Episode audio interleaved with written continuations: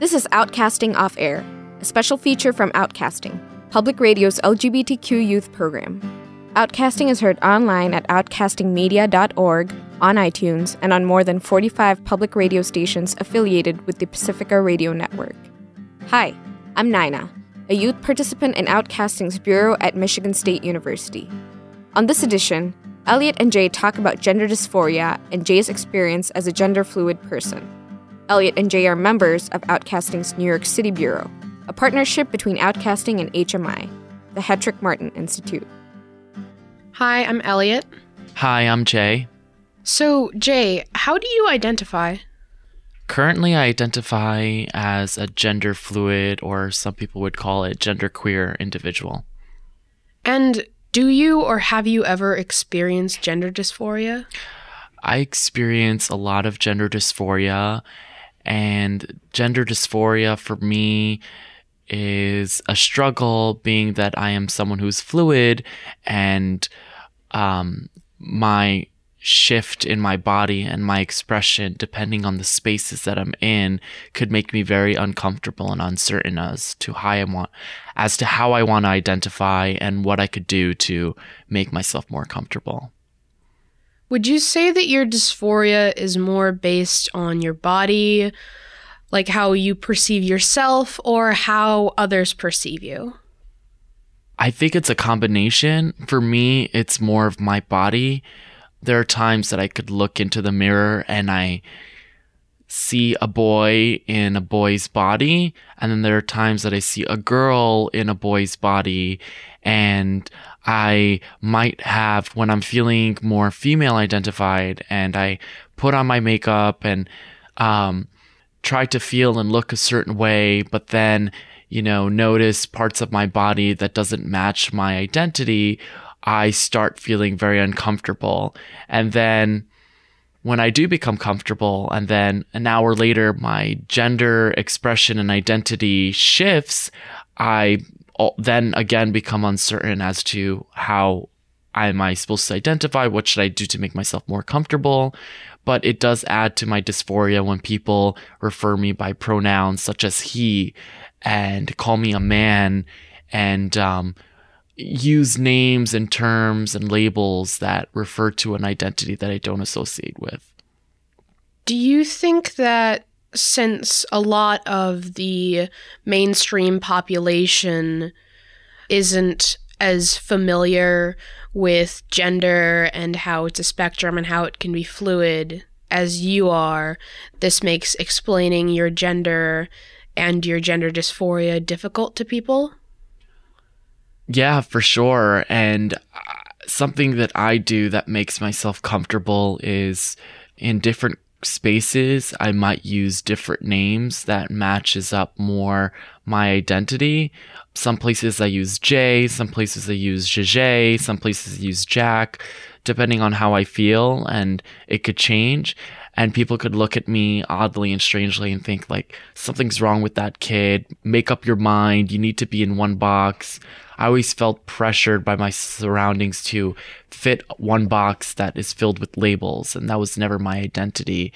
And having to explain to someone, oh, this is what makes me comfortable, and that's the reason why I changed my name, or I dress this way because that's how I feel comfortable people will always have their judgments and always assume, you know, not the best. I, um, I'm surprised by how many people automatically assume I am trans by wearing a skirt one day. And I don't currently identify as being trans. That is something that I have considered as someone who leans more towards my female identity, but it is kind of an insult to just assume that my identity is of a trans woman just because I wear nail polish or because I wear a skirt. Does gender dysphoria have an impact on your day to day life?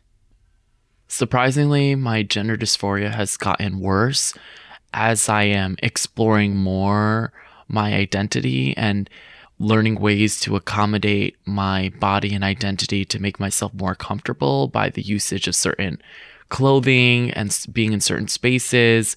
My dysphoria has been harder on me because I am fluid and also thinking about the steps that I need to take at times to make my body and identity feel more comfortable could be very scary. Even something as small as getting an electrolysis procedure to remove my facial hair. It might be something that I'm certain that I want to do, but the mere thought of doing a procedure that there's no way of turning back is frightening. And then I start to question myself and say, do I want to be comfortable with my body? Do I want to change? And those little questions trigger my gender dysphoria. So, does anything besides considering these questions trigger gender dysphoria? Any situations or people? For me, for the days that I'm certain I feel more female presenting and female identified, and I do what I can to dress and express in a certain way to make myself feel comfortable. And I'm walking around in New York City, and then I look into the mirror or see a side angle of me by walking by a window of a store, and I see visibly a man or a male's body. I see my you know, masculine jaw and features, and I see my body hair, it makes you feel like you're not who you're trying to identify with. And I get really turned off when people, both in queer spaces and in non queer spaces, don't respect my identity and will still use a slang associated to male bodies and identities as like he and bro and giving me a high five and being super masculine around me and how that makes me feel very uncomfortable being called something that I'm not especially in a queer space.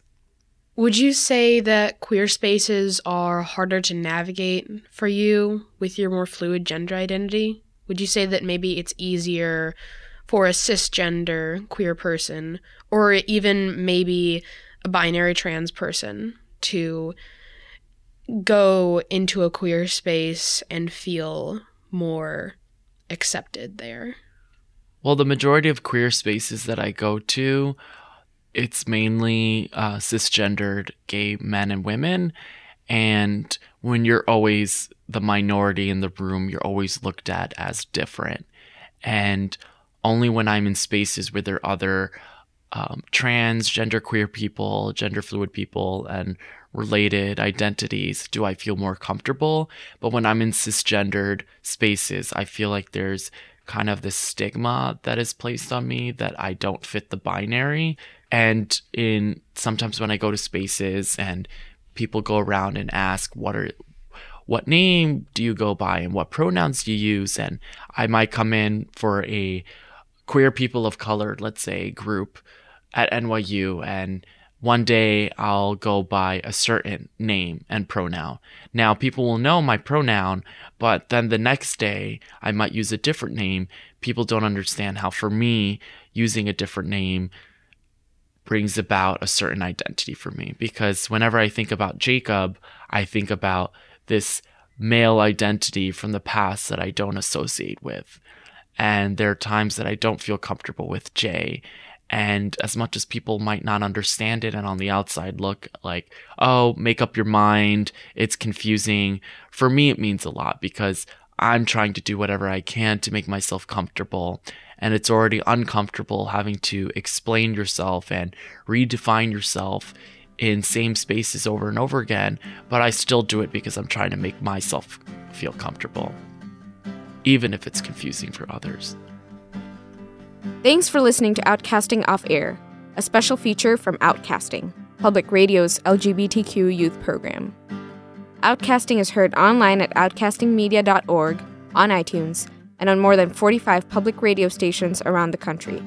Outcasting Off Air is a production of Media for the Public Good, a nonprofit organization based in New York. Please visit us at outcastingmedia.org to get information about outcasting, make your tax deductible donation, watch outcasting videos, access our social media links, and listen to the show. Thanks, and thanks for listening. The opinions expressed in this program do not necessarily reflect the views of the Hetrick Martin Institute. Production assistance was provided by Impact 89 FM, WDBM at Michigan State University. If you enjoyed this edition of Outcasting, please make a tax deductible gift to Media for the Public Good. We can't do programs like this without your support. Visit mfpg.org and click on Support and connect with us on Facebook, Twitter, Tumblr, and YouTube at Outcasting Media. Thanks.